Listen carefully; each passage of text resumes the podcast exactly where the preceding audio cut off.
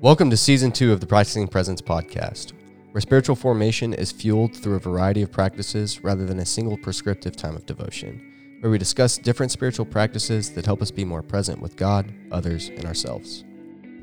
What's going on, practitioners? What's up, friends? How we doing? Um, all right. Talking about divine creativity, we have gone back and forth for these next two episodes on how we were going to do it. Uh, we started in a place talking about uh, divine community and divine culture, like creating divine community and divine cu- culture. Creating culture, creating community. Yeah, as as one thing, we started here, and then we ended up splitting them, And now we're back. And now we're back to talking about the myths together. yeah, Uh, and because they really are separate things that are so interconnected. yeah, they are. They. You cannot have community without a culture, but you can't have a culture without a community. Yeah. And Um, when you go to create a community, you start talking about what you want the culture of the community to be first. Yeah. Well, okay. So wait. Actually, that's Oh, not true. okay. You, you you have two options of how to do it. When you decide that you want to plant a church or start a community or whatever, you can approach it one of two ways. You can choose to prioritize community or people, or you can choose to prioritize culture. And so here's my example. Okay. So if I was planting a church today, like if, if I had not, if we had not already designed Wellhouse and started this journey, if I was starting over and I just wanted to plant a church, I could do the age old tactics that still work of getting butts in seats. But because of where we live, I would have to sacrifice the culture I want because it is not hard to fill a church with MAGA people right now. It is not hard. They are wearing that like a badge of honor. That's why if you're going down the major highways in Houston, you'll see Second Baptist with their anti woke series plastered on billboards. It's because MAGA people want to go to church right now. Now, unfortunately, they're about the only person that want to go to church right now. Um, so you can plant churches just around getting butts in seats, which Simple is a plug for Cullen. that is What? simple plug for Cullen. yeah. You can plant a church just around butts and seats. If I wanted to fill butts and seats, I could do it. That would not be hard. Um, but if you want to have a community that's different, Mm.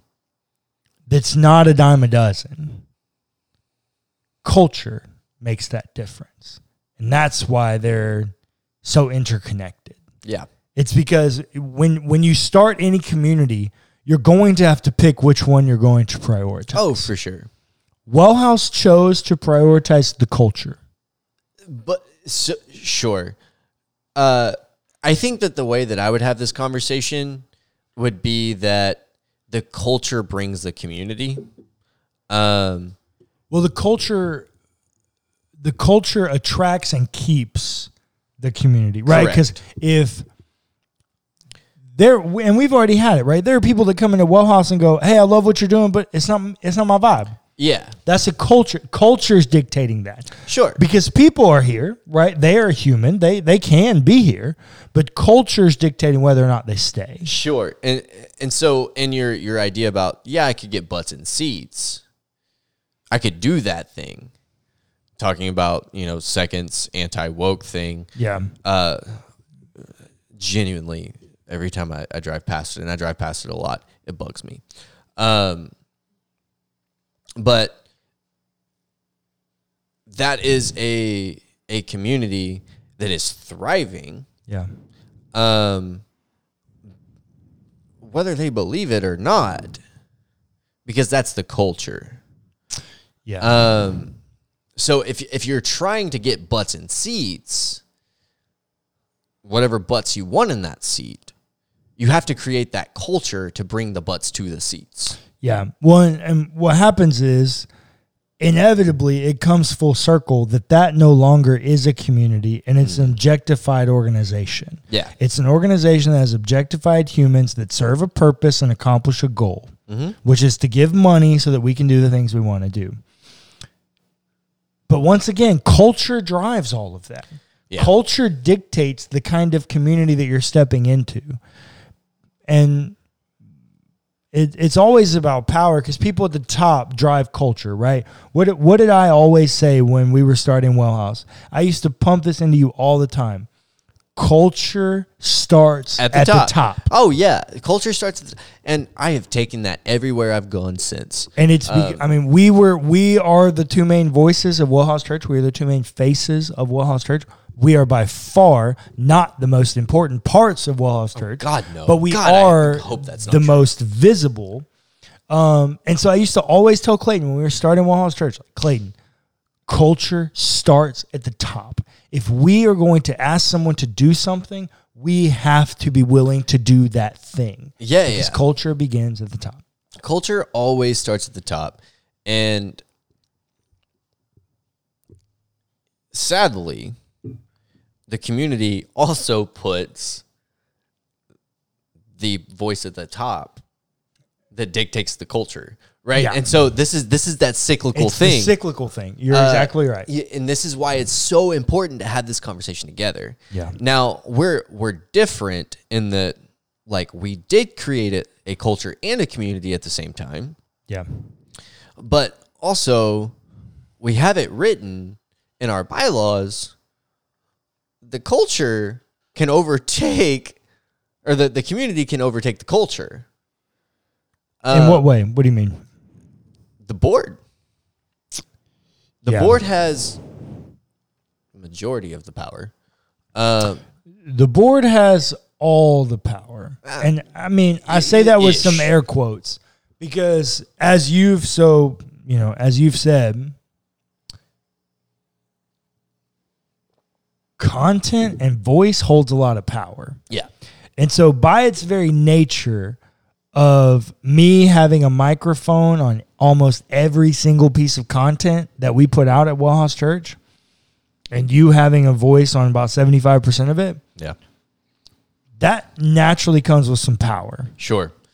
And that's why when I was designing Wellhouse and, and writing the bylaws and we were working through it with our board and launch team, I didn't give myself any voting power on the board. Right. I sit on the board and we keep our board anonymous except reasons. For reasons because I didn't want people p- trying to play power games and backroom meetings and those kinds of things. So nobody knows who our board is except they know that I'm on it.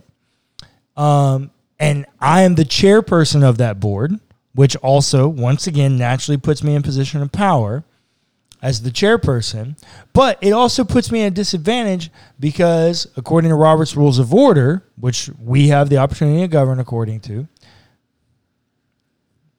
the chairperson doesn't get a vote. Yeah. And so I don't actually have power. I have power in that I dictate and set culture with our content. Yeah.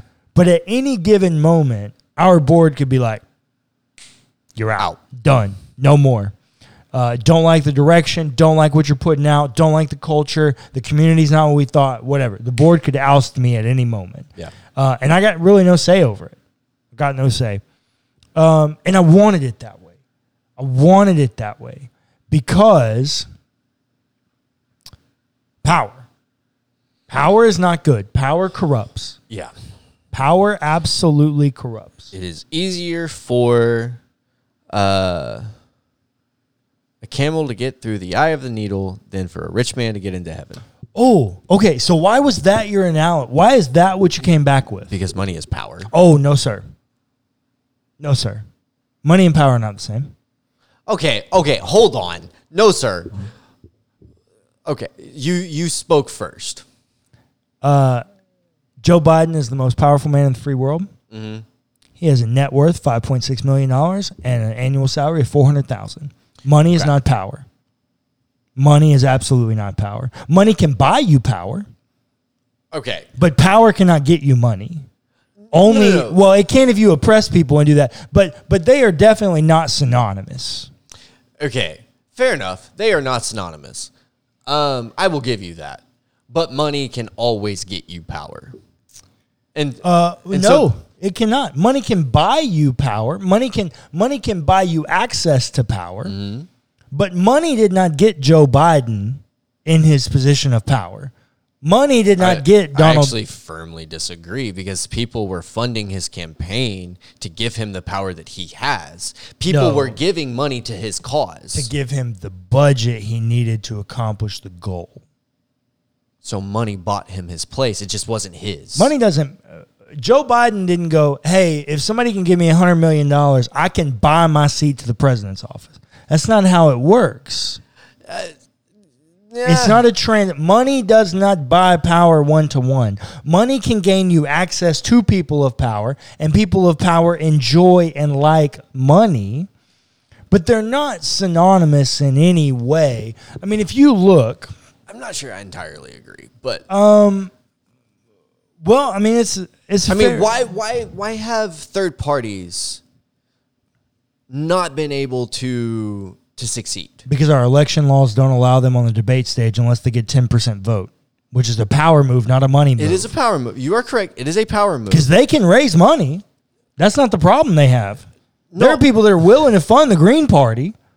The problem is not the money that they can come up with. The problem is the power that They puts them on the can debate never stage. get the budget to get the the the. We are having a conversation that is not what well, the focal it's, point it's of not. this is. It's cyclical. But yes, back to the main point. Culture has culture will always be set by people at the top. Sure. And money makes the world go round. Yes. Money makes the world go round. But money is inanimate. Money is not powerful. People are powerful. And people that are powerful genuinely have money. Mm-hmm. But there are lots of people that have money that have no power. Might I remind you of Jeff Bezos? Might I remind you of Bill Gates? Elon Musk is a person that somehow has money and power, but it's because he's the wealthiest damn person on the planet. That is why Elon has this association or fixation with money and power. He also has unlimited amounts of knowledge of patents and things that are groundbreaking technology that the government wants that they're trying to buy from private industry. Like he is an anomaly figure. But if you look around the rest of it, Donald Trump was not powerful until he became president. Donald Trump was a laughing stock for a lot of people on The Apprentice. You're fired. Really? Everybody laughed at him. Um, yeah, money doesn't always buy power, but every culture will have a voice that will naturally give them power. And that power, or maybe better said, the power of that voice will dictate the community that forms around the culture. That voice dictates the individual who has the voice, who gives the money. Um, that is why in in nonprofits, specifically in churches, it is hard to have conversations about money. Um, Well, it's only hard to have conversations about money if you're not honest about what you're doing with your money and your donors don't like what you're doing with your money. It's hard to have conversations about money in churches because the average church in America spends almost 80% of their money without ever having done anything. A building and salaries. Yeah. That's why it's hard to have conversations about money in churches in America. Because as I started saying, when we all started raising money for Wellhouse, is nobody wants to give to your overhead. Yeah. Somebody has to. That's why we asked our core team to give to our overhead.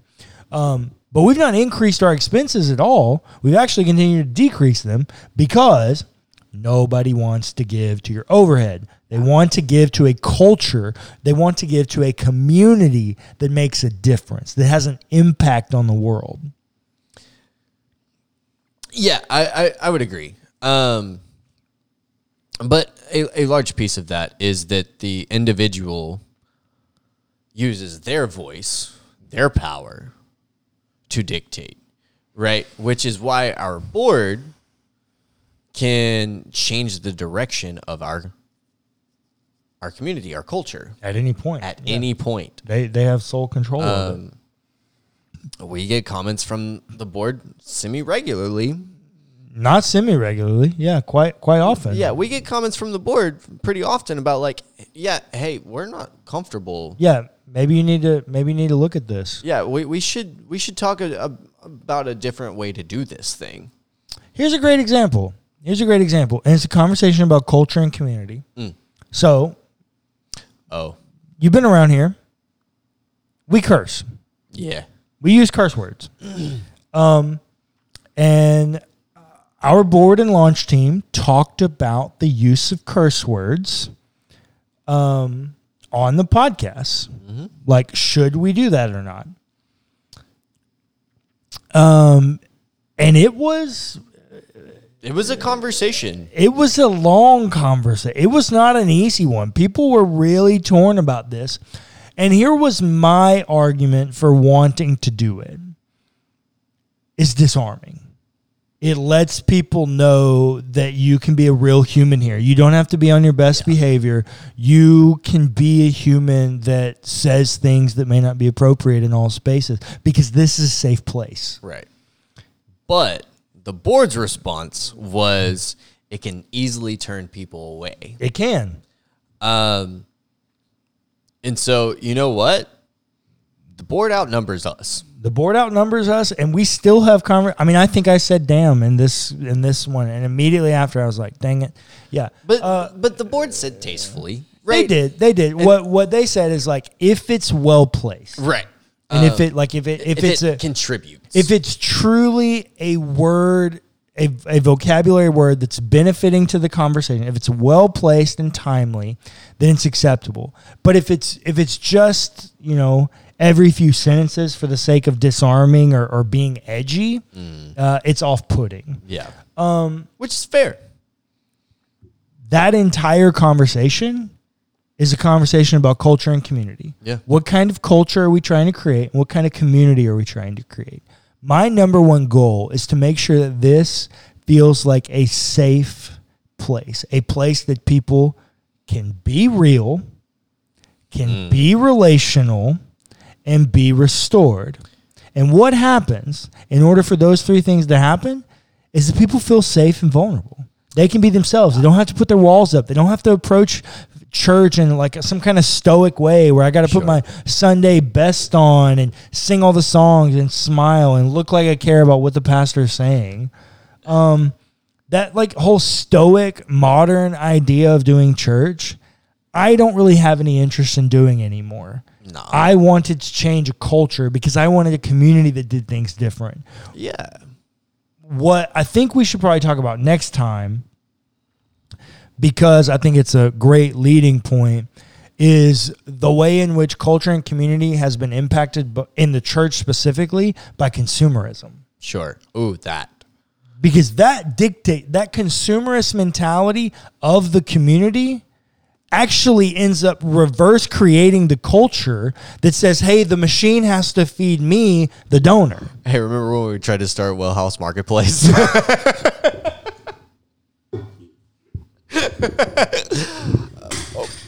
Wellhouse Marketplace will exist again in one day, uh, but it it does not exist anymore right now. but no, that, that yeah, that's funny. Um, it was a joke, but I think I think we need to um, kind of end with this piece that like yes, a community is created around a culture, but we should not forget that the community creates the culture. The community dictates the culture. Um, Yeah. Well, yeah, it's so it's not it's not It's not one one way one. or the Yeah. other. They they are inter they're interpenetrating each other simultaneously. while groupthink is is a thing, right? And we should not forget the group think is a thing. No, it's definitely a thing. Uh, and unfortunately, it's the most common kind of communicative exercise in thought. but like what we talked about earlier in the episode, voice is power. Voice is power. Voice is privilege. Um, and if voice is power, if voice is privilege, um, then you get and you have a say in your community. Not all communities have this, right? Sadly. But if you have a voice, if you have a say in your community, you have the power to dictate culture. Yeah. Um, even a culture that was created without you, if you have a voice, you have the ability to dictate where it goes. Thanks for listening to the Practicing Presence podcast hosted by Wellhouse Church. Be sure to give us a rating and a review if you enjoyed the episode. It's free and it helps us immensely. Also, feel free to check out our other podcasts.